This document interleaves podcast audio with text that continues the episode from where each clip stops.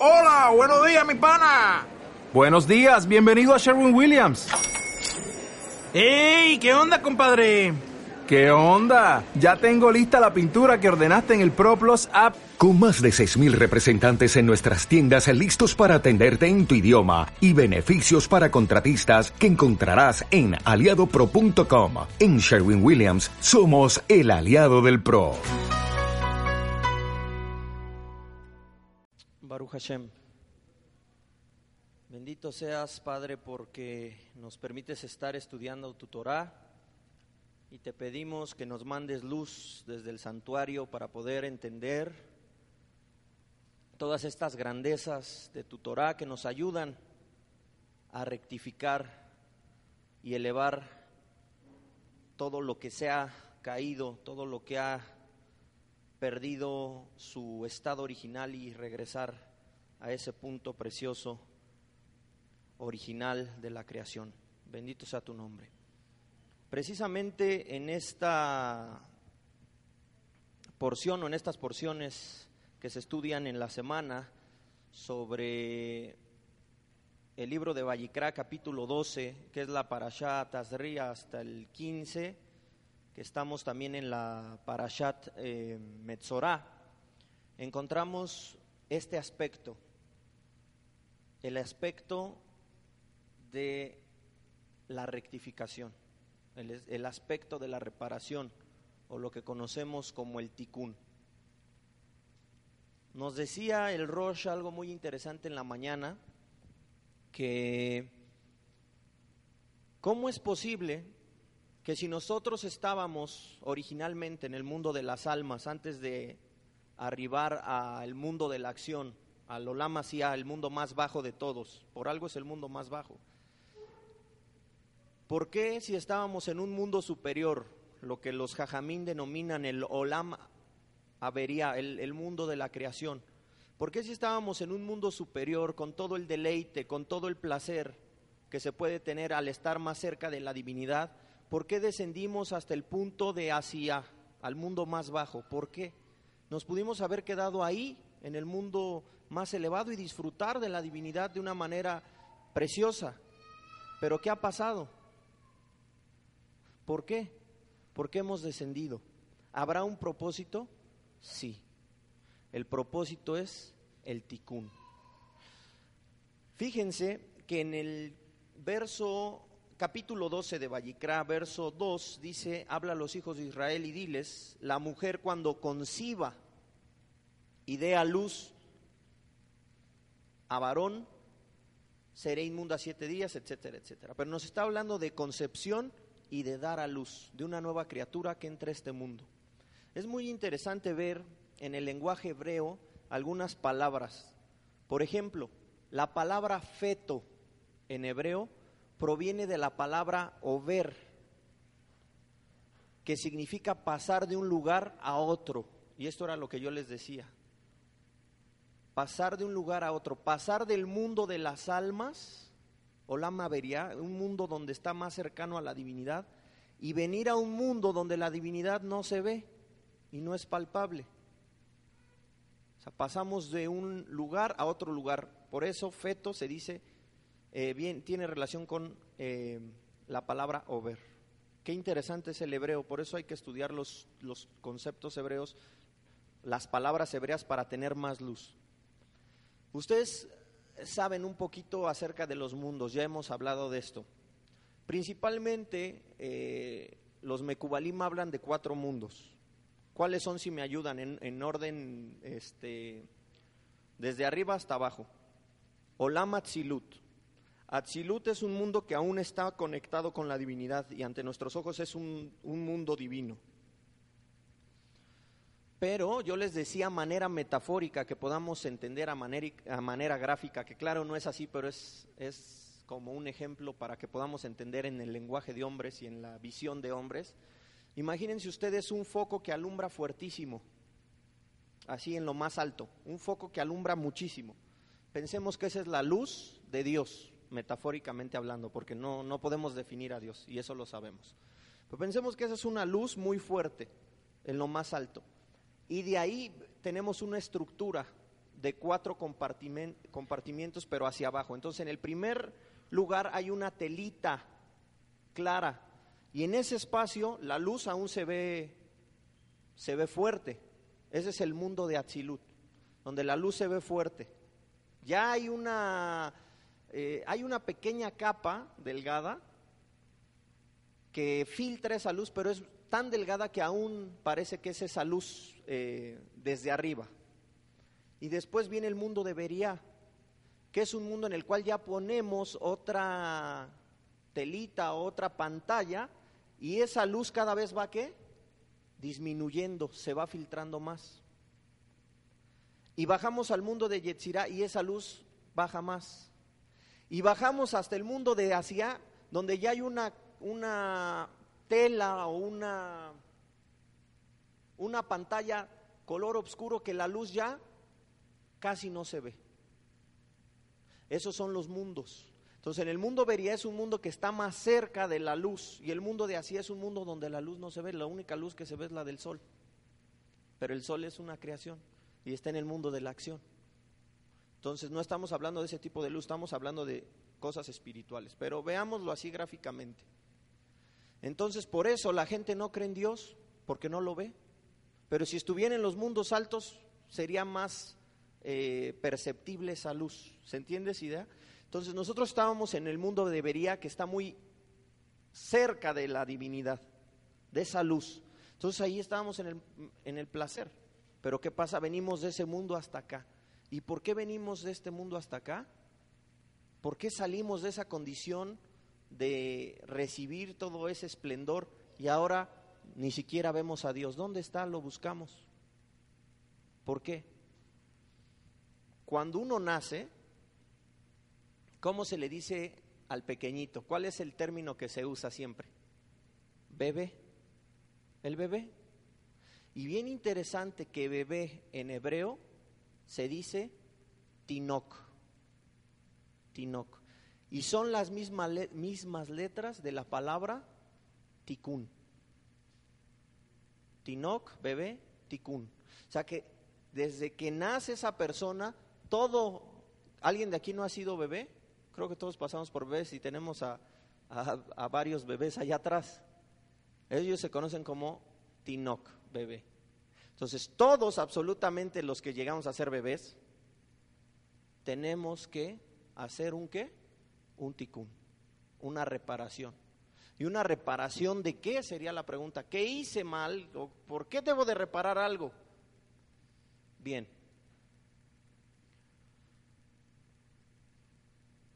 Esto también nos enseña que todo ser humano tiene una misión y dentro de esa misión o dentro de esta encomienda hay una parte que reparar.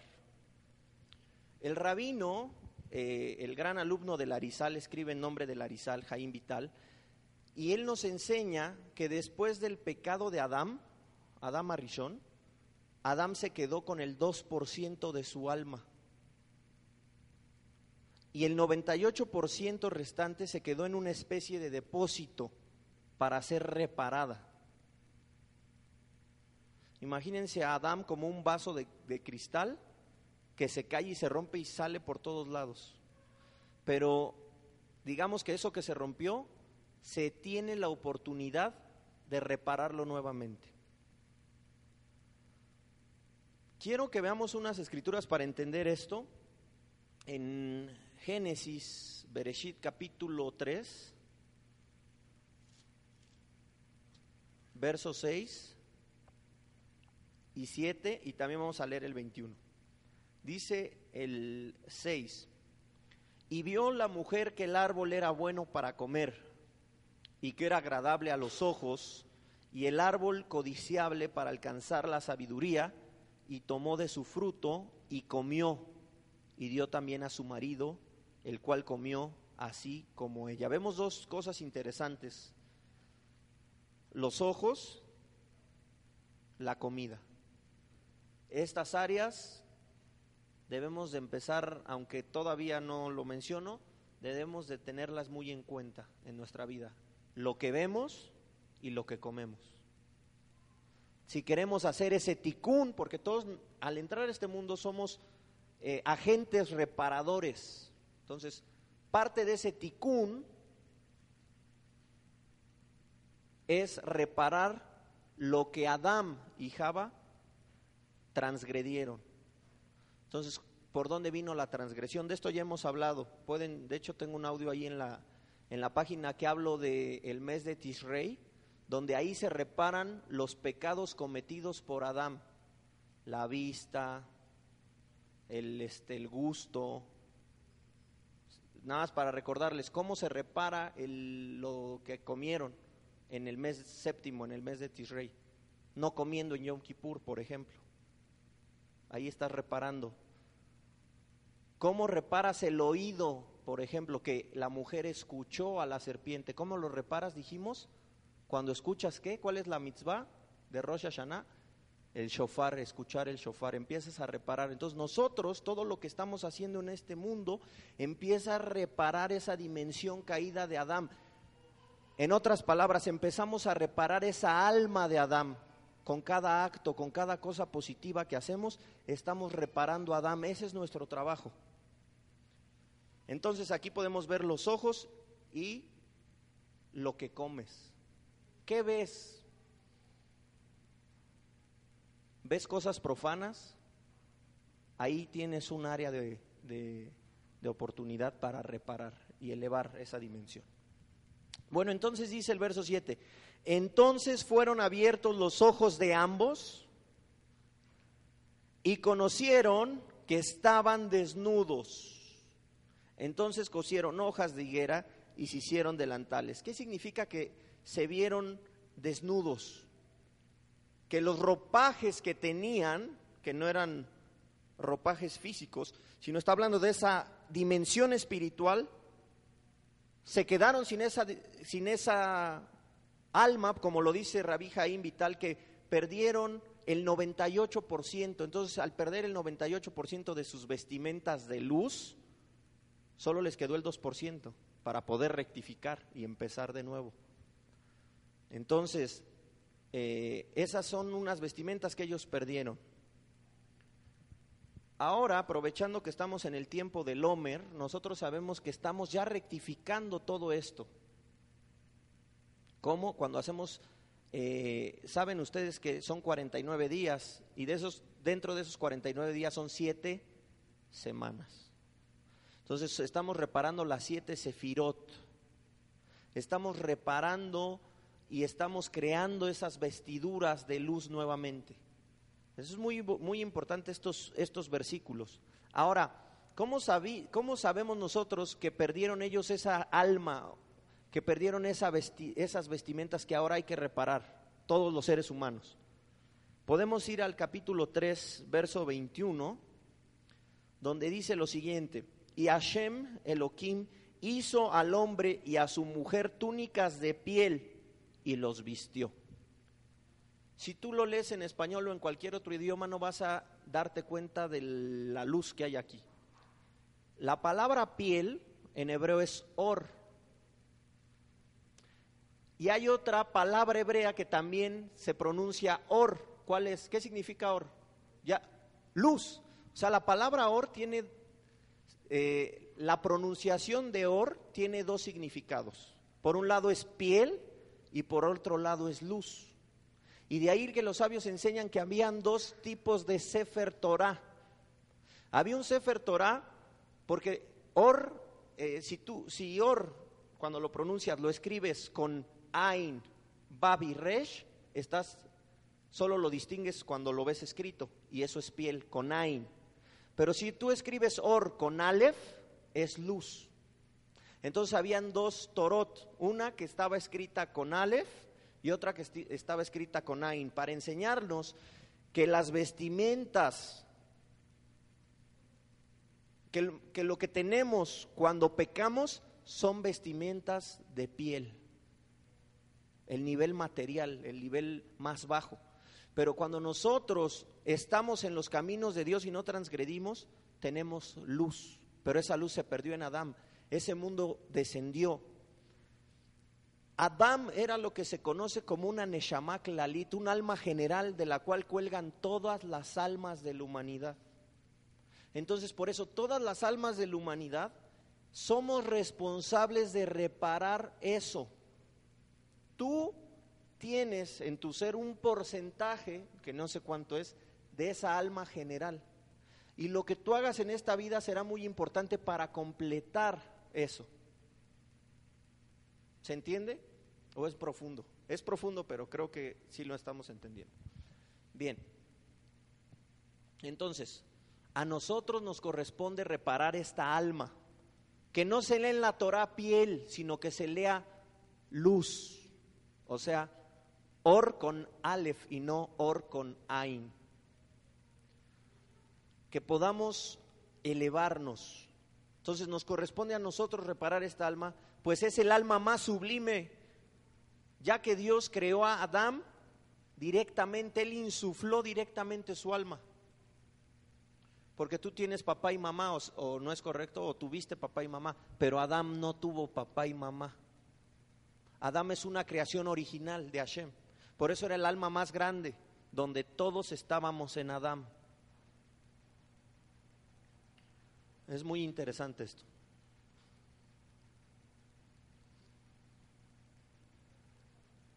Era tan importante el alma de Adán que Génesis 2.7 nos enseña algo si lo leemos con los ojos del Sod.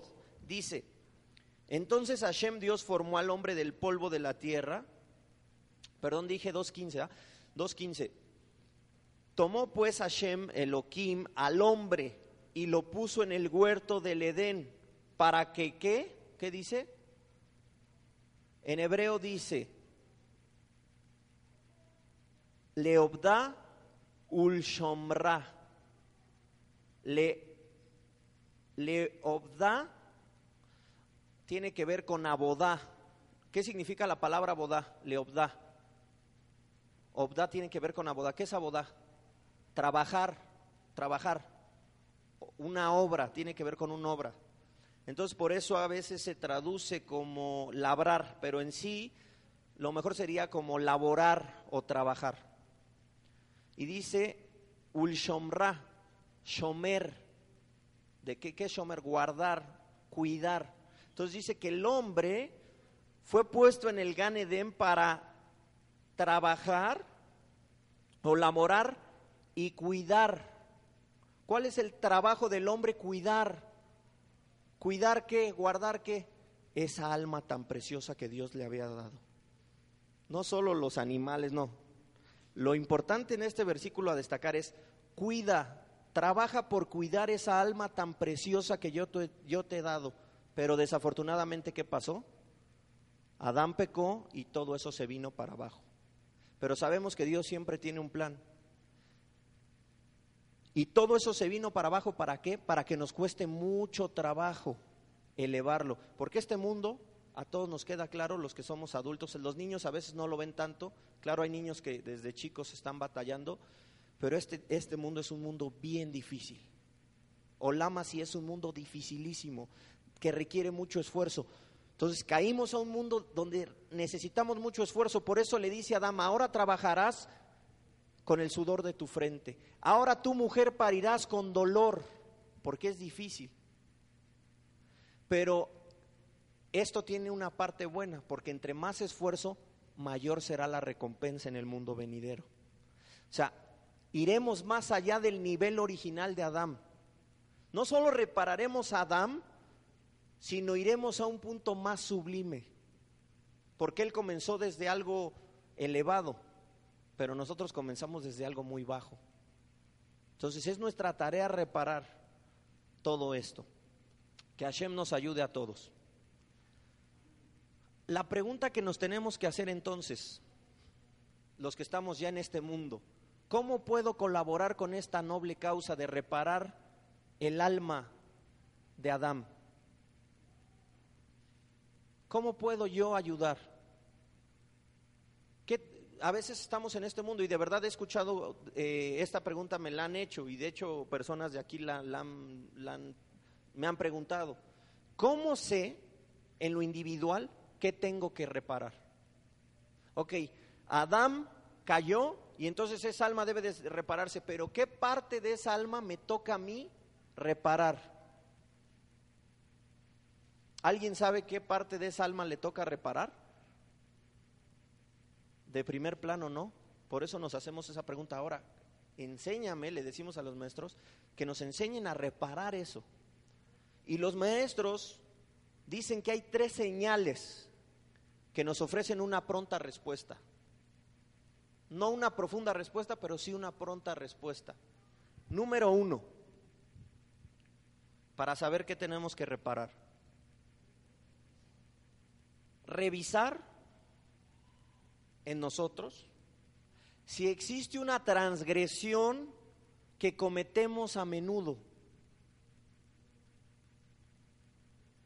Si es así, o sea, si ubicas la transgresión, ¿qué debes de hacer? Corregir ese aspecto y extirparlo. Ejemplos.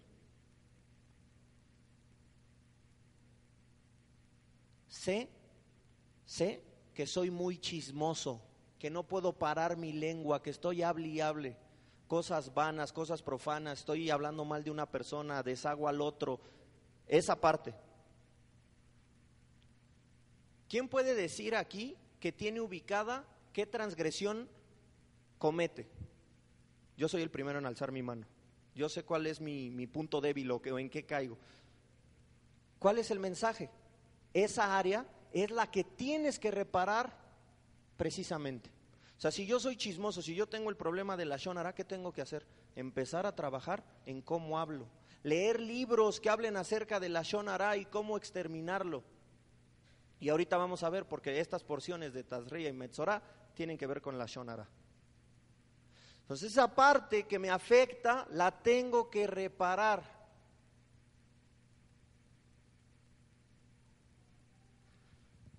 Esto también tiene que ver con, las, eh, con las midot, con las sefirot emocionales. Por ejemplo, yo puedo ser una persona que tiene mucha geburá. ¿Qué es geburá? Disciplina, rigor. Yo puedo ser una persona que cualquier cosita me enojo y doy golpes, eso es geburá, pero es una geburá mal encausada. Entonces, ¿qué tengo que hacer? Cambiar mi carácter, esos rasgos de carácter negativos que todos los conocen. Me enojo con cualquier cosa, ahí está tu ticún. Me peleo con todos, ahí está tu ticún. Y es importante que nosotros trabajemos en esto si realmente estamos comprometidos con la reparación, con el ticún olam, con la reparación de todo este mundo. Esa es la primera parte. Ahora creo que ya sabes qué tienes que reparar, ¿o no?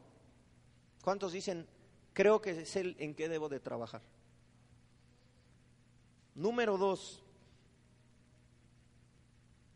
cuando estás luchando con algo que sabes que está mal, que llama mucho tu atención, o sea que siempre estás ahí con eso, no has transgredido, pero te está llamando mucho la atención eso. Porque el primero es cuando sabes que lo estás haciendo y es común en ti, ese pecado. Entonces ahí ya sabes que tienes que... Pero en este es cuando hay algo que te está llamando.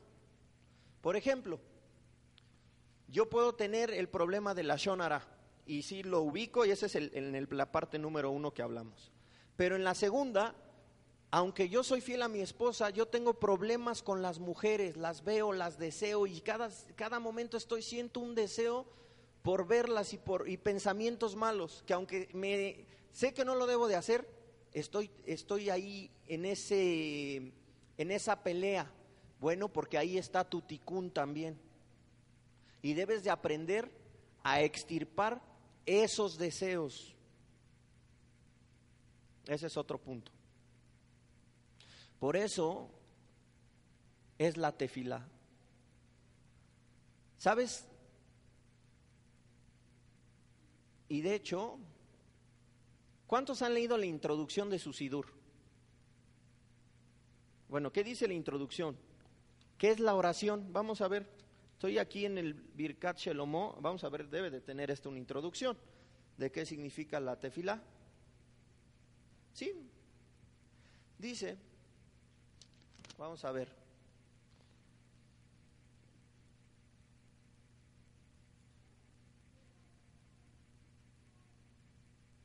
Dice, la raíz de la palabra hebrea tefilá, dice el Sidur en la introducción.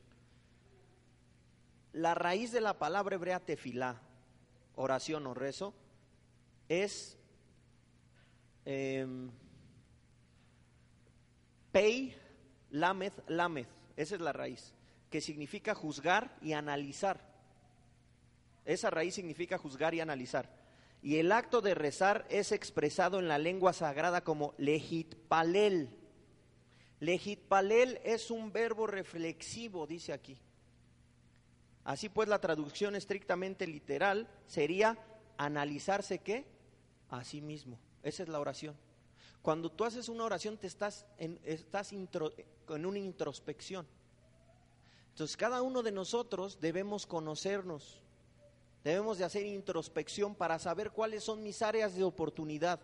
Y en esas áreas de oportunidad está la clave más bella que es el ticún que tú debes de hacer. Y es importantísimo, vital. Entonces reflexionemos en nuestros caminos y veamos en dónde estoy, cuál es la piedra de tropiezo con la que siempre me encuentro. Ahí está tu ticún. Ahí está.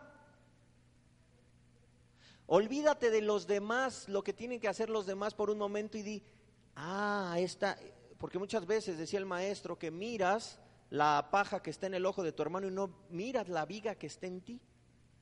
Entonces, primero di, ¿qué estoy haciendo mal? Mm, es esto, ahí debo de trabajar. Y no sabes qué obra tan maravillosa y grande estás haciendo al reparar eso. Que Hashem te ayude y que Hashem me ayude. La tercera señal para saber qué debo de rectificar es lo positivo. ¿Qué quiere decir esto? Cuando deseas fervientemente el cumplimiento de un mandamiento de la Torah. Cuando deseas, cuando tu alma necesita cumplir esa mitzvah y te enfocas mucho eso, es porque tienes que rectificar eso. Eh, ahí está tu reparación. Por ejemplo, alguien puede decir, ay, de verdad yo no soy muy bueno para el estudio y no me llama mucho la atención. Puede ser, porque tu alma está así. Pero yo tengo un deseo impresionante por hacer tefilá, que es una mitzvah, por orar, por gemir. Cuando tú tienes ese deseo, porque ahí está el área que tú debes de reparar. Pero otra persona puede decir, yo mi deseo más ferviente es darse de acá. Y siento un deseo tan grande por darse de acá.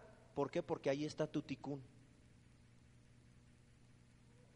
O alguien puede decir, yo siento un deseo impresionante por estudiar la Torah. Pues ponte a estudiar mucho porque ahí está tu ticún. Ahora, no significa que no vas a darse de acá, no significa que no vas a orar, pero significa que te vas a enfocar más duro o más fuerte en ese tema o en esa área, en esa mitzvah. Y ahí estás reparando. Por, por algo Dios te hace sentir eso, porque ahí está tu ticún.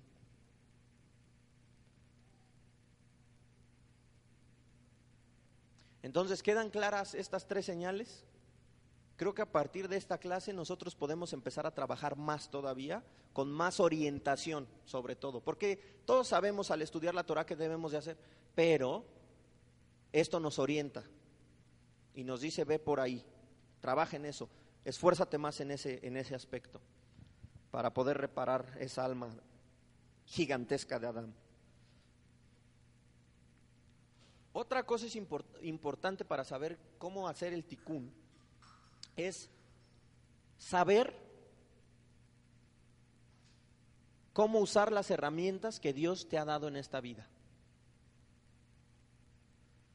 Saber administrar correctamente los dones que Dios te ha regalado en esta vida.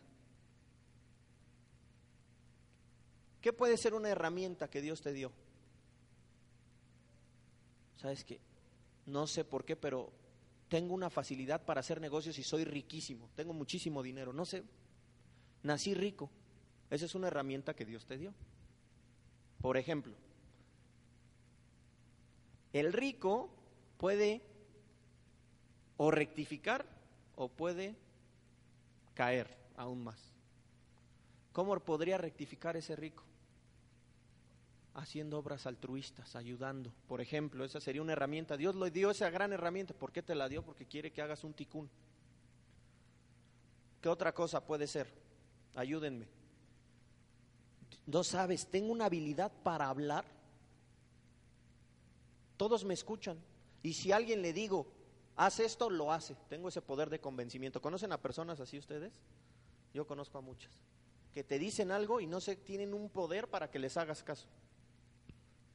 Pero hay gente que tienen ese poder y lo llevan al lado negativo. Vente, vamos a la fiesta. No, no hagas caso, ya no vayas a la comunidad, aléjate. Ven, sígueme acá y vamos a hacer esto y vamos a hacer esta otra cosa mala. Poder de convencimiento. ¿Cuál sería el ticún de una persona así? Convencer a la gente, vamos a guardar una mitzvah. Ven, vamos a estudiar Torah, vamos a, a meternos y jalar a las masas con su boca. Por ejemplo, es una herramienta que Dios te dio. Tú debes de ir con esa introspección que te he dicho, detectando tus puntos positivos y tus puntos negativos y sobre eso trabajas. Los puntos negativos los desechas y los conviertes en positivos y los puntos positivos que tienes los le sacas el jugo, como decimos. Entonces eso es bien importante, que sepas qué herramientas tienes en este ticún. Puede ser que alguien diga, es que yo no tengo ninguna herramienta, no tengo dinero, soy feo, no hablo bien. Ah, pues ¿qué crees? Ahí está tu ticún también. Tu ticún es agradecerle a Dios simplemente porque estás viviendo y te permitió estar en esa condición. Punto. Pero vas a ver que sí tienes herramientas, solo que las debes de descubrir. Entonces, esa es otra, otra área de oportunidad para que nosotros hagamos un ticún, una reparación. Ahora, a veces es muy difícil distinguir esto. Por eso Dios dio la Torah, porque la Torah, la es una instrucción, es un manual, es el manual que el hombre necesita para saber cuál es su ticún, punto y fácil. Pero ahora solamente en esto, en esta clase yo te estoy orientando para que tengas más conciencia de qué debes de hacer y qué no debes de hacer. Pero en la Torah están todas las respuestas. Y cada vez que tú estudies la Torah vas a encontrar la reparación que debes de hacer. Si eres no judío, hay un camino para el no judío y en ese camino para el no judío Dios te dice que debes de reparar para los justos de las naciones. Si eres judío, ahí hay un camino también que Dios te dice, tienes que hacer esto, tienes que hacer esto. Muchas veces no lo entiendes porque hay tantas mitzvot, pero la verdad es que eh, esas, todas esas mitzvot son para que repares esto que venimos hablando. Bien. Ahora bien, ¿Por qué decimos todo esto? ¿Y qué tiene que ver con esta porción? Bueno, mucho porque vemos que entra un niño, al, es concebido y entra un niño al, al mundo. Pero sí tiene mucho que ver con lo que estamos viendo en estas dos porciones, Tazria y Metzorah. En estas dos porciones aprendemos algo que es vital reparar y quizá muchos ya lo sepan. Pero quiero empezar hablando de la circuncisión. Quiero empezar a hablar de la circuncisión que se menciona aquí en, en, en en esta porción. Eh, ¿Cuándo se tiene que circuncidar un niño judío? A los ocho días de nacido. Ahora, pregunta, ¿cuántos días tiene la semana? ¿Ustedes saben por qué la semana tiene siete días? ¿Me pueden dar una respuesta científica a eso? Porque hasta los mismos científicos se rigen bajo semanas de siete días. Porque así lo dijo el Creador. No hay una respuesta. Eso simplemente porque lo dijo el Creador lo hacemos. No, los científicos no han podido decir, no, deberían de ser de tanto tiempo. Son siete días, todos lo sabemos. Siete días, una semana. Al decir octavo día hay un mensaje muy interesante. O sea, no existen semanas de ocho días. No existen semanas de ocho días, existen semanas de siete días. Eh, escuché que Napoleón intentó hacer semanas de diez días y la gente se moría porque no, no aguantaba el, peso del trabajo. Entonces vemos ahí que los designios del Creador son eh, perfectos. Entonces, la semana tiene siete días. Entonces, cuando hablamos de un día de un octavo día es algo que rompe lo que estableció el Creador en el sentido de no es algo mm, lo pongo aquí, escribí, el, el día 8 está fuera de lo normal o de lo natural. Está más allá de lo normal, está más allá de lo natural el número 8. Es decir, el octavo día nos habla de lo sobrenatural. De lo sobrenatural. Adán, ¿cómo estaba? Adán estaba muy encima de lo material, de lo natural que vemos nosotros.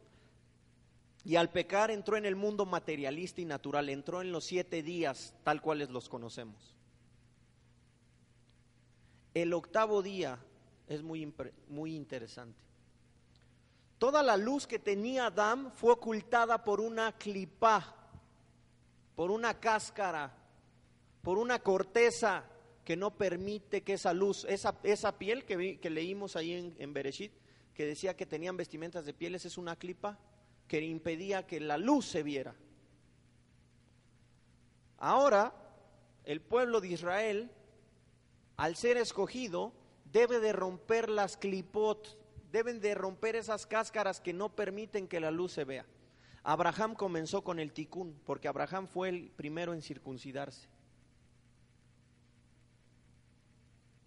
¿Qué, es, ¿Qué implica la circuncisión? Es quitar, cortar el prepucio. El prepucio, ¿qué es? Si lo vemos físicamente, es una clipa. ¿Por qué es una clipa? Porque oculta e insensibiliza el glande. Está escondido. Se tiene que cortar para que ya no esté escondido. Eso es una clipa, es una cáscara.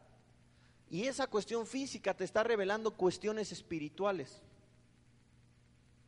Te está diciendo que debes de romper en la clipa. Y desde que uno es niño se empieza a reparar eso. Adán fue metido en una clipa que representaría, digamos, el miembro del, del, varón, que está escondido por una clipa y cuando se corta aparece, resurge.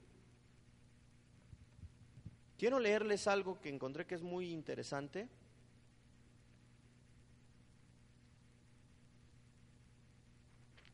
de el Rab Arie Kaplan. Dice, antes de los en la Sefirot hay una que se llama Yesod, que es el fundamento, que es la sexta de las siete, es la sexta. Porque es Gesed, es Gesed, Geburah, Tiferet, Netzach, Jod y Yesod, seis. Y Malhut, la última, pero Yesod es la sexta. Y Yesod, según los sabios, representa el aparato, precisamente, eh, reproductor masculino. Ok. Entonces dice aquí esto. El atributo de Yesod se corresponde con la aparición del hombre en el sexto día de la creación, por eso es la sexta Yesod. Corresponde al, sexto día de la creación del hombre. En particular se corresponde con la capacidad humana para pecar. Esto se debe a que Yesod constituye la sede del placer, tanto físico como espiritual es por ello que se convierte en uno de los principales puntos de prueba para el hombre. Si utiliza su poder para asemejarse al Creador haciendo el bien o por el contrario, alejarse de él haciendo el mal, el poder para hacer el mal está representado por la orla, es decir, por el prepucio. El prepucio representa eso, el hacer el mal, la clipa, eso que esconde lo, lo bueno del órgano sexual masculino. Inicialmente Adán, el primer hombre, fue creado ya circuncidado. Fue solo después de pecar que apareció en su cuerpo el prepucio. O sea, al entrar en este mundo con prepucio significa que estás en la condición de pecado y que hay que rectificar a Adán, lo que decía. Lo, aquí lo, lo, reitera una autoridad como el rap Ari Kaplan de bendita memoria. De hecho, dice, una de las razones para el mandamiento del Brit Milá, o sea, la circuncisión, es para que podamos eliminar esto y retornar al estado espiritual de Adán. Por eso es que aquí vemos esto de la reparación a través de la circuncisión. El niño judío, ese Tinoc, porque es un bebé, Está haciendo ticún y el primer ticún que está haciendo es cuando sus padres lo circuncidan, pero él por sí mismo no puede, sino que alguien lo asiste. Pero en fin, la mitzvah es, es de él. Él es el que tiene el pacto de la circuncisión. Desde niño el judío ya trae en la mente, en el espíritu, en el alma, y trae aún en su cuerpo físico la señal del ticún, la señal que debe de reparar, la señal que debe de quitar esa clipa, esas cáscaras que impiden que la luz se vea y poder elevar esa luz. Por eso es la circuncisión en el octavo día. Entonces, ¿qué nos enseña la circuncisión en el octavo día? Rompe tu naturaleza. ¿Tu naturaleza qué? Pecadora. Rompe la maldición. Rompe todo eso que fue eh, cayendo. Entonces, elévalo y regresa a ese mundo especial del, gracias a la reparación. Entonces, por un lado, aquí también podemos entender algo que debemos de reparar todos, y sobre todo los varones, la sexualidad. Oh, cómo nos afecta el tema sexual a todos. Pero yo siento, al ser hombre, yo siento que los hombres luchamos más con eh, la inmoralidad sexual. No sé ustedes las mujeres qué me podrían decir, pero en lo personal siento que somos los hombres los que padecemos más de esto. Se sabe que los que en el índice de de infidelidad, los hombres son los que comienzan todo eso. Entonces yo pienso que ahí es donde estamos luchando y aparte los maestros hablan de ello. Por eso la mujer no, necesita ninguna circuncisión ni nada, el que la necesita es el varón. Entonces, varones, cuidemos mucho nuestra vida sexual. Cuidemos mucho nuestros órganos y veamos que nuestros órganos son santos delante de Hashem. Está en, nosotros reparar eso. Ahora alguien puede decir ahorita, es que yo padezco mucho de eso, no puedo, tengo una lucha muy fuerte, porque esa es una lucha muy fuerte y la entiendo perfectamente. Es una lucha muy fuerte.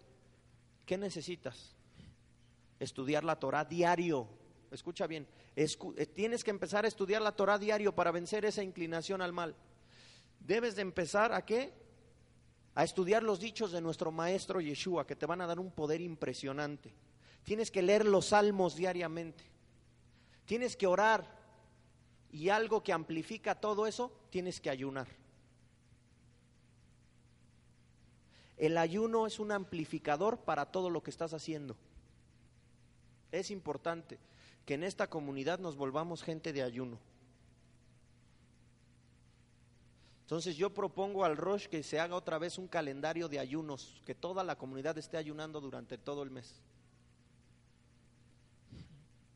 Porque es importantísimo, es un, es un amplificador impresionante. Nosotros podemos ver esto cuando Rabí Shaul, Rabí Shaul, no, Rabí Yeshua en Lucas, a ver si recuerdo la escritura, es cuando él es tentado por Hasatán.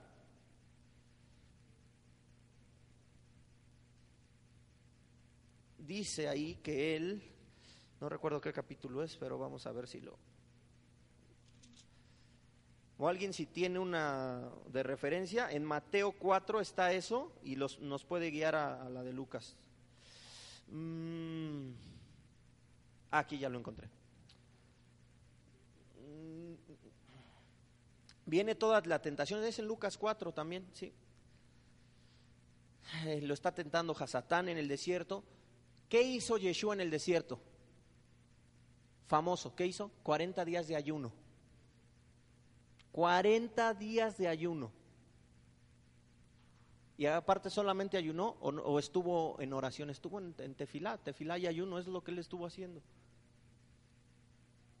Y vean lo que dice el 14 cuando se terminó su ayuno.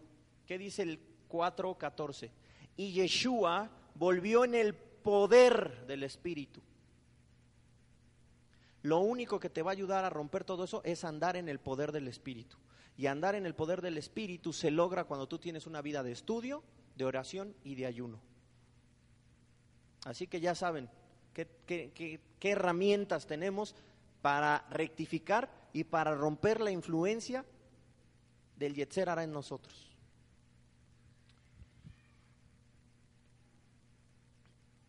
Eh, el aparato aparte reproductor eh, masculino nos enseña que, que, que de él salen cosas para vida y cosas para muerte. Por ejemplo, la orina es un desecho, representaría la muerte. La orina es un desecho, no sirve.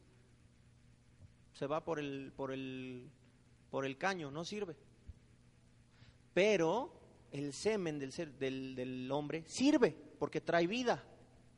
Entonces vemos que en este aparato nosotros podemos encontrar la vida o podemos encontrar algo que ya no sirve. Entonces nosotros debemos de enfocarnos en la vida y estar trabajando en esos temas. Las mujeres también, por supuesto, ¿no? Debemos estar trabajando y cuidar mucho nuestra, nuestra santidad. La mujer vestir decorosamente para no ser piedra de tropiezo, porque sí, es inevitable. Cuando una mujer es bella y luego viene arreglada de una manera eh, despampanante, los, la mirada del hombre es, hay algo, el instinto, estás ahí volteando. Entonces la mujer, la, los, los, los creyentes debemos de cuidarnos en todos los aspectos de ese tema. Y cuando nosotros venzamos, eh, ¿cómo se dice? Venzamos, venzamos al pecado, lograremos romper cosas que nos ayudarán a elevar todo esto que estamos hablando de la reparación. El tema de Yesod, que es el aparato reproductor masculino y femenino, nos va a ayudar a recuperar ese nivel, hermanos. Trabajemos por ello. No puedes, ya te di, ya te di este claves que seguro te lo así te lo firmo, funciona. ¿Cuántos saben que esto funciona? Que la, oración, el estudio de la Torah y el ayuno funciona. ¿Cuántos han experimentado eso en su vida? Pues entonces a trabajarlo más. Baruch Hashem. Sabemos esto de la reparación porque Yesod, ustedes saben que cada de las estas siete sefirot representa a un pastor de Israel. Por ejemplo, Abraham, ¿quién es de la sefirot? ¿Cuál, ¿Cuál, es el que representa a Abraham de la sefirot? Gesed. Eso ya lo hemos visto. Geburah, Yitzhak, Tiferet, Jacob. Bueno, Yesod está representado por el personaje bíblico de Yosef. ¿Por qué? ¿Se acuerdan lo que padeció Yosef en Egipto? La mujer de Potifar lo estuvo seduciendo, seduciendo, seduciendo, pero ¿qué hizo Yosef? Venció. Entonces, ese punto de vencer esa inclinación de la inmoralidad sexual nos va a ayudar a cosas grandísimas. Pueden leer Primera de Corintios 6 y Primera de Corintios 7 para poder reforzar todo esto donde Rabí Shaul habla de la inmoralidad sexual y dice que nosotros somos templo de Hashem y todo eso tan bello que, que aparece ahí. Que Hashem nos ayude a todos nosotros a vivir eh, conforme la voluntad de Hashem y reparar esto, porque a través del Yesod, lo repito y lo dejo bien claro, a través de la puerta de Yesod es que podemos reparar muchas cosas de esa dimensión que se cayó. Bien. Ahora bien, ¿Qué otra cosa tenemos que reparar que se nos habla mucho en, esta para, en estas parashot? El Metzora. ¿Quién era el Metzora? ¿Quién? El que tenía zarat, lo que se conoce como el leproso o el que tiene la lepra. Se le conoce como Metzora, el que tiene zarat. La lepra no es la lepra, no es esa enfermedad sino era una enfermedad espiritual. Era una enfermedad espiritual. Y se nos ha enseñado, de hecho Rabí Yeshua habló, que las enfermedades vienen por la transgresión de la ley. Cuando tú pecas,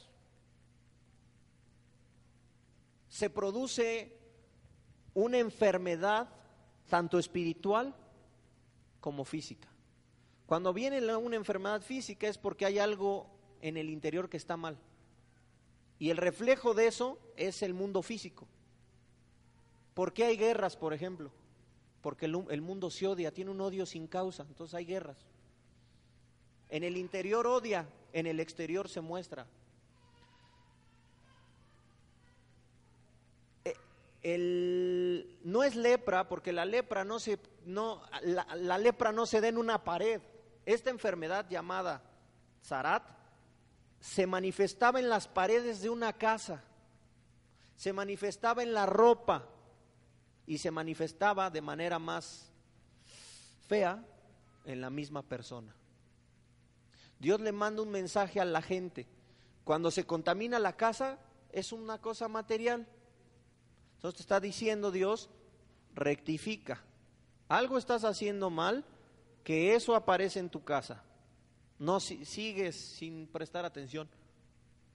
La ropa, más cerca de ti. Estás haciendo algo mal, por eso están las ropas así.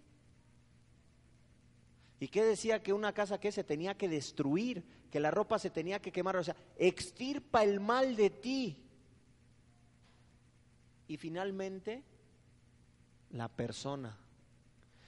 Bueno, uno pierde cosas materiales y dice, ok, no hay problema. Pero cuando uno es tocado, cuando viene una enfermedad, ahí sí las cosas materiales no te importan. Dices, mi salud, me voy a morir. Entonces son llamados de atención y debemos de prestar mucho cuidado en lo que quiere Hashem de nosotros. La pregunta es, ¿por qué viene, y yo sé que todos lo saben, por qué venía la lepra? ¿Por qué?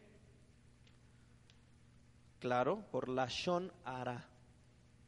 La Gemara en Arajín 15b dice que una de las maneras de transformarse en un Metzorá, en un leproso, como se conoce, es a través de hablar la Shonara. ¿Y cómo sabemos esto? Porque la palabra Metzorá es una combinación de dos palabras, Motzi, Ra. O sea, el que saca mal, el que saca el mal. Motzirra, o sea, tiene que ver con el que hace cosas malas, pero está aludiendo al habla, el que habla cosas malas. De ahí sabemos que por eso sucedía lo que se conoce como lepra, por hablar mal.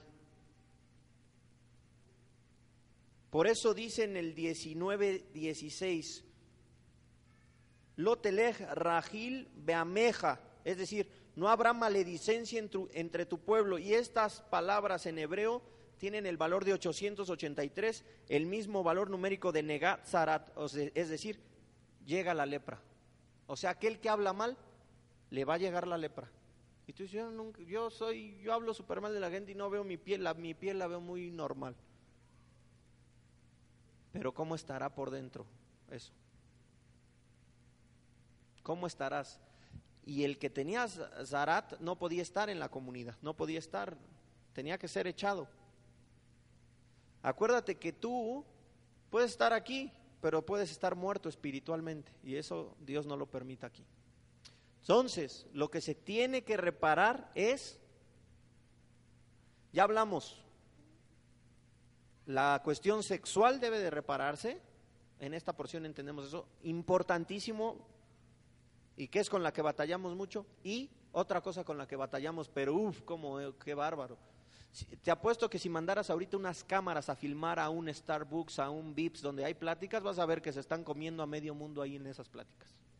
Y fíjate que fulano, y fíjate que mengano, y ya viste, y bla, bla, bla, bla, bla, bla, bla, bla, bla, destruyendo a todo el mundo con su lengua. Hay programas de televisión que se dedican a destruir a las personas con su lengua.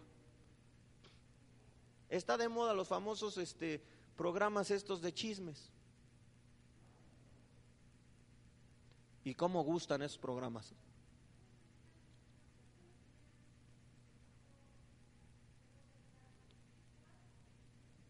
Física y espiritual. Sí, Miriam, la hermana de Moshe, por eso lo sabemos. Pero fíjense, lo que ella decía parecía que estaba bien. Pero aun cuando tú crees que estás bien, pero no te fijas exactamente que aunque parezca que estás haciendo un bien, estás haciendo un mal, también eres culpable. Ella lo que le pedíamos es cómo es posible que te divorcies. ¿Qué ejemplo estás dando? Moshe divorciándose, imagínense. Parecía que estaba defendiendo el honor de una mujer. ¿Parece bueno eso, no? Pues Hashem dice, no hables de mi siervo Moshe ni en lo más mínimo. Sarat, pum.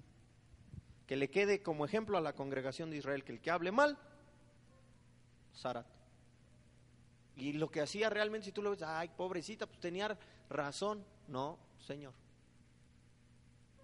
A veces siempre cuando hablamos de una persona creemos que lo hacemos con motivos verdaderos. Lo mejor es callarse. Por eso la lengua, y lo hemos dicho, la lengua está acostada. Pueden leer eh, Jacob, el libro de Jacob, conocido como Santiago, y habla mucho de la Shonara y este Jacob. Ahí pueden aprender mucho eso, llévenselo de tarea. Dice que es un miembro tan pequeñito, pero es un que puede causar fuegos grandísimos. Por eso la lengua debe de estar, está acostada. ¿Para qué? Para que ahí se quede acostadita como está.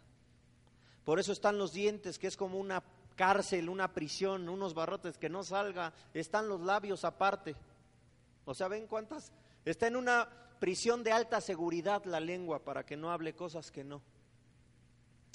Pueden comprar el libro del Jafetz Haim que habla de la Shonara, también lo, lo recomendamos. El Rosh dio todo un estudio, como seis meses de eso.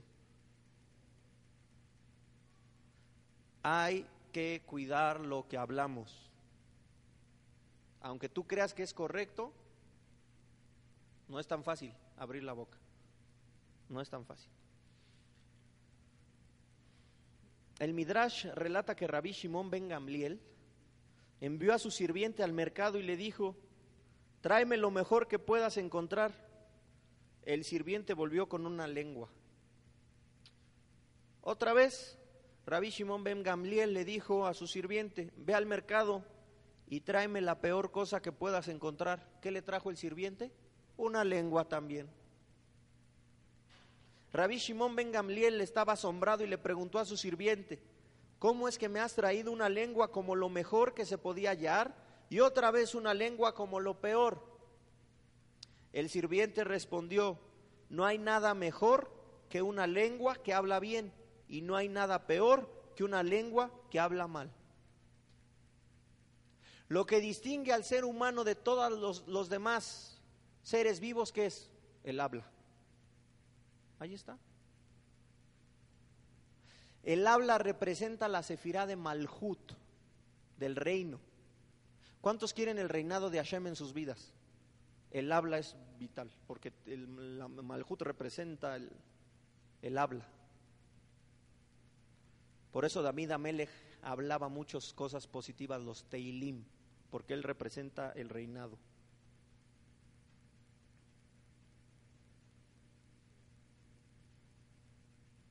Entonces, ¿qué tenemos que hacer?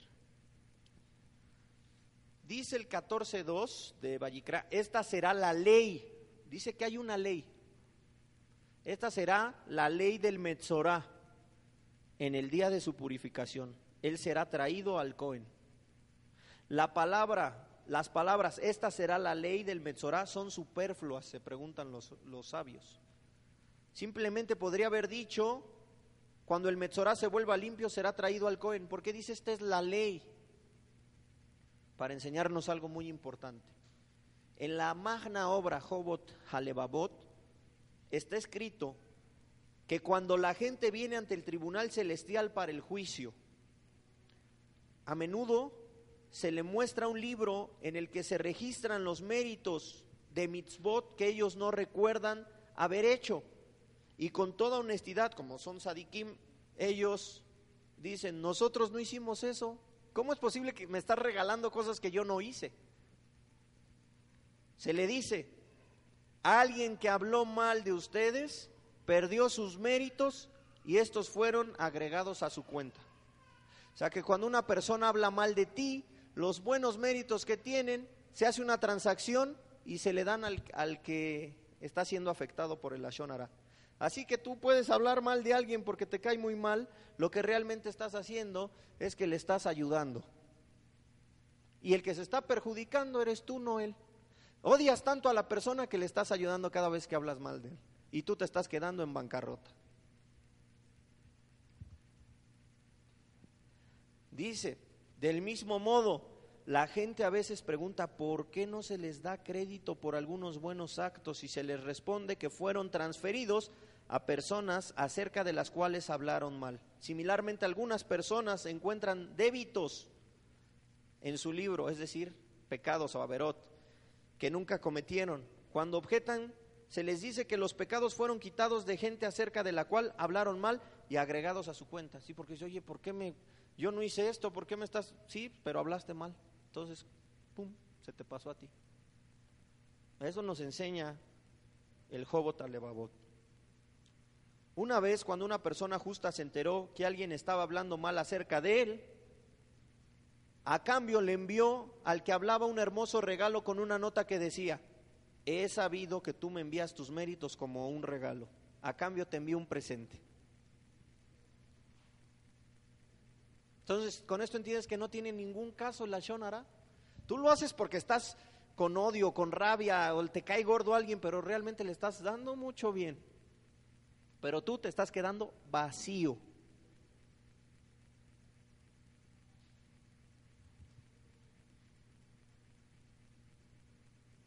A la luz de lo anterior, cuando una persona habla la Shonara, pierde los sejuyot, o sea, los méritos que ha reunido a través de su estudio de Torah y el cumplimiento de mitzvot. Cuando se arrepiente y es liberado de su mal proceder, entonces su registro es nuevamente corregido para reflejar simplemente sus propios actos. Por consiguiente, cuando la Torah habla acerca de Metzorah, Beyom Ta'arató, en el día de su purificación, dice, Sotije Torat a Metzorah, es decir, esta es la ley del Metzorah, queriendo significar que cualquier mérito por la Torah que haya perdido por su maledicencia, ahora regresa y vuelve a ser suyo. O sea, cuando haces el tikkun, volvemos a hablar de tikkun, que es lo que el énfasis de esta clase. Cuando haces el tikkun, empiezas a reparar las cosas, empiezas a construir otra vez lo que había originalmente. Es importantísimo. Entonces tenemos dos puntos básicos en esta porción. El tema de la sexualidad, de la inmoralidad sexual y el tema de la maledicencia, del habla, la shonara.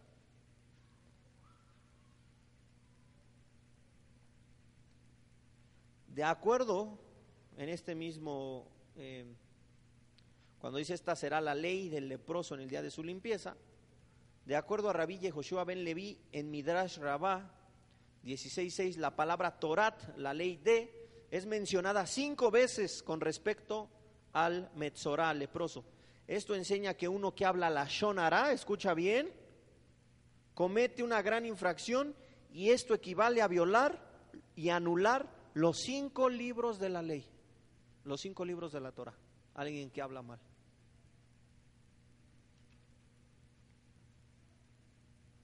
¿Cuál es el nexo entre la Shonara y los cinco libros de la Torah? En Humash Bereshit, en Génesis, la serpiente anima a Java a que come el fruto del árbol del conocimiento, hablando la Shonara acerca de Hashem. Ella le dice a Java, Hashem les prohibió comer el fruto porque un artesano odia la competencia. Él también pudo crear el mundo solo después de obtener sabiduría al comer ese fruto. Eso lo dice Rashi. O sea, habló mal la serpiente, ahí está. Ahí vemos que en Bereshit se habla de la Shonara. Cuando tú hablas la Shonara, estás quebrando ese libro, estás anulándolo, estás violando la ley. En Humash Shemot, en Éxodo, Hashem le dice a Moshe que ponga su mano en su pecho. Ah, esto es tremendo. Hashem le dice a Moshe que ponga su mano en, en su pecho. Cuando la sacó estaba blanca como la nieve con lepra. ¿No te has preguntado por qué tuvo esa señal Moshe de la lepra? ¿Qué hizo Moshe para que mete tu mano y uno dice, ah, fue una señal increíble, no, se la dio porque habló mal Moshe primero. Ah, sí, hablaste mal. Y también la serpiente, ¿se acuerdan que por qué? ¿Eres como víbora? Por eso tiene esas señales. Dice aquí el comentario. Hashem, le dice a Moshe que ponga su mano en su pecho. Cuando la sacó, estaba blanca como la nieve con lepra. Esto le ocurrió a Moshe porque habló la Shonara contra el pueblo judío cuando dijo, ellos no me creerán. O sea, el simple hecho de decir, no me van a creer. ¿No, ¿No te ha pasado a ti que dices, no, yo ni le hablo a esa gente porque ni me va a hacer caso? Es la Shonara. ¿Tú cómo sabes que no te van a, creer? Me van a despreciar, mejor ni les digo nada. La Shonara. Eso le pasó a Moshe Rabenu, imagínate. Humash Bayikra. Levítico, la Torah claramente establece la prohibición de hablar la Shon Hará, no habrá maledicencia entre tu pueblo, el 19-16 que ya habíamos mencionado. En Humash Bamidbar, números, aprendemos que Miriam fue afligida con lepra por hablar la Shonara acerca de Moshe. En Humash de Barim, la Torah advierte, ten cuidado de la llaga de la lepra, recuerda lo que hizo Hashem a Miriam en el camino cuando saliste de Egipto. Dado que en cada uno de los cinco libros se alude a la Shonara, el leproso o el Metzorá, quien habló la Shonara, es considerado como si hubiera violado todos los libros de la Torah. Debemos de hacer un ticún, hermanos. ¿Y cómo voy a poder dejar de hablar mal? Ya te lo expliqué con lo del sexo también. Estudia la Torah diario, vida de oración y ayuno. Ahí está la clave. Ahí está la clave. Y cumple los mandamientos que te correspondan, por supuesto. Esas claves que te doy es para que rompas esa influencia. Porque muchas veces tú quieres, pero no, algo te rebasa. Entonces, porque no tienes una vida de devoción, no necesitas una vida de abodat Hashem, una vida de servicio a Hashem, verdadera. Bien. Vamos a finalizar esto.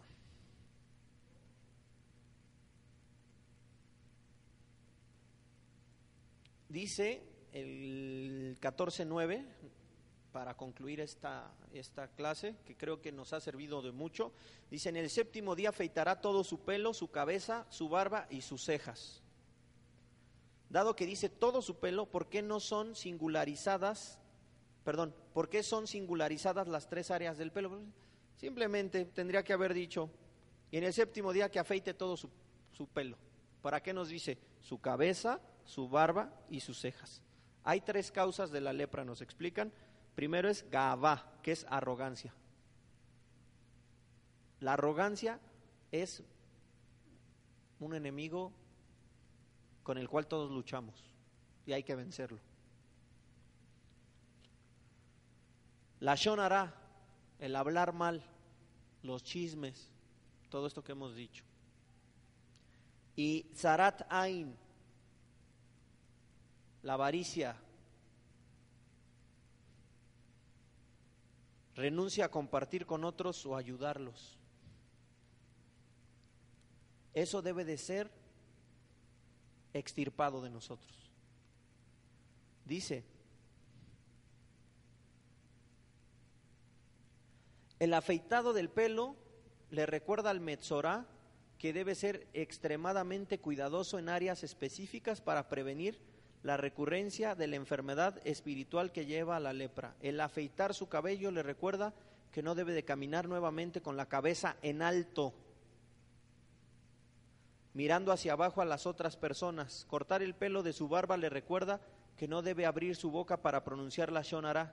Quitando el pelo de sus cejas le advierte que de aquí en adelante debe usar sus ojos para mirar a otro con bondad. Por eso son estas tres partes. Son, repito,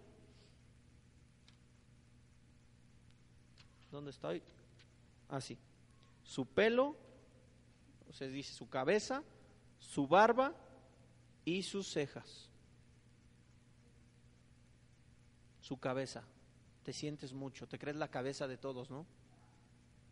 Su barba, la, la, la mirada y las cejas, los ojos. Todo esto, amados hermanos, debemos de rectificar ya, desde ahora mismo.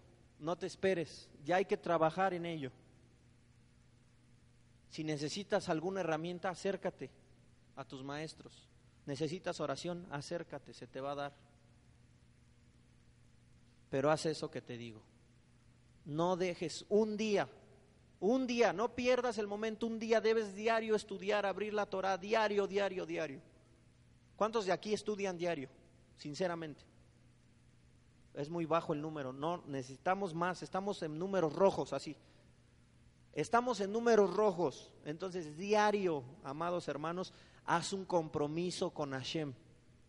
A partir de hoy, haz un compromiso con Hashem de estudiar diario la Torah, de orar y ayunar al menos una vez al mes que se nos recomienda hacerlo una vez a la semana. Nuestros maestros desde Israel nos recomiendan hacerlo de uno a dos por semana y pueden hacer ayunos parciales, es decir, de pura agua.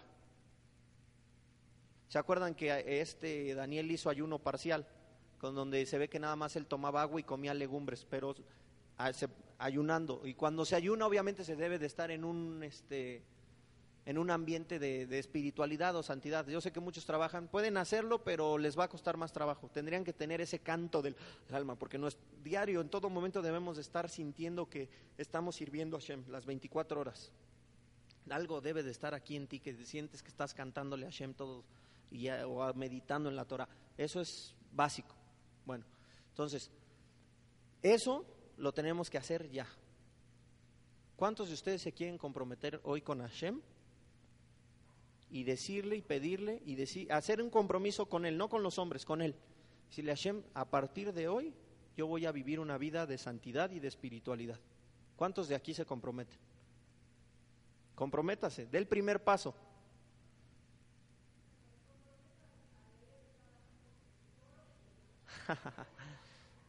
bueno, volvemos a lo mismo. Todos sabemos cuál es nuestra área de oportunidad. Conforme a esa área de oportunidad, tú debes de trabajar. Tú puedes decir, lloro, pero no estudio. Bueno, entonces también dedico un tiempo al estudio. Ahora, la gente, la gente que ora, se recomienda orar dos horas y media al día. Si tú usas Sidur, ahí casi se va todo el tiempo. Pero también la recomendación es hablarle a Hashem de tu interior, desde lo que brote de ti y ahí vas a trabajar muchas cosas. En el estudio de la Torah puede ser que no sepas estudiar, pues cómprate libros. Sí, porque hay gente que tiene la Torah y dice, no, no entiendo. Bueno, pues cómprate un libro que explique la Torah, cómprate a Rashi, cómprate el Midrash, no sé. O sea, tienes que, tienes que venir a los, a los días de estudio, no puedes faltar, porque aquí es donde aprendes, donde al menos tomas tantita respiración. Pero eso, imagínate, solo lo haces un día, eso no te, no te sirve. O sea, necesitas diario, diario estar estudiando la Torah, diario, diario, diario, estar orando, estar, estar en, en una vida de espiritualidad. Bueno, vamos a hacer una oración, Padre. Te agradecemos por esta tarde que nos has permitido estar aquí. Hashem, te pedimos con corazón sincero que nos ayudes, que nos ayudes en este camino del ticún, en este camino de rectificación que podamos ver las herramientas preciosas que has puesto en nuestras manos para rectificar y poder elevar esta dimensión a un mundo glorioso donde el Adán esté completo. Padre, yo te pido que pongas en el corazón de mis hermanos el deseo de servirte y que los ayudes. Ve el pequeño esfuerzo que ellos hacen para que tú puedas darles el empujón que los llevará a una vida de santidad y de continua espiritualidad, Padre. Afiánzanos en tu Mashiach que nos dio el ejemplo de vivir una vida 100% entregada a ti al punto de dar la vida hasta la muerte. Enséñanos a vivir en esas dimensiones tan gloriosas en las cuales estuvo tu Hijo amado el Mashiach. Escucha el compromiso de todos mis hermanos que están aquí y que sea grato ante tus ojos, Hashem. Te damos muchas gracias por esta oportunidad, por esta vida que nos has permitido venir a ser ticún y poder elevarnos. Bendito seas en los méritos de tu siervo justo, el Mashiach, nuestro Maestro Yeshua. Amén.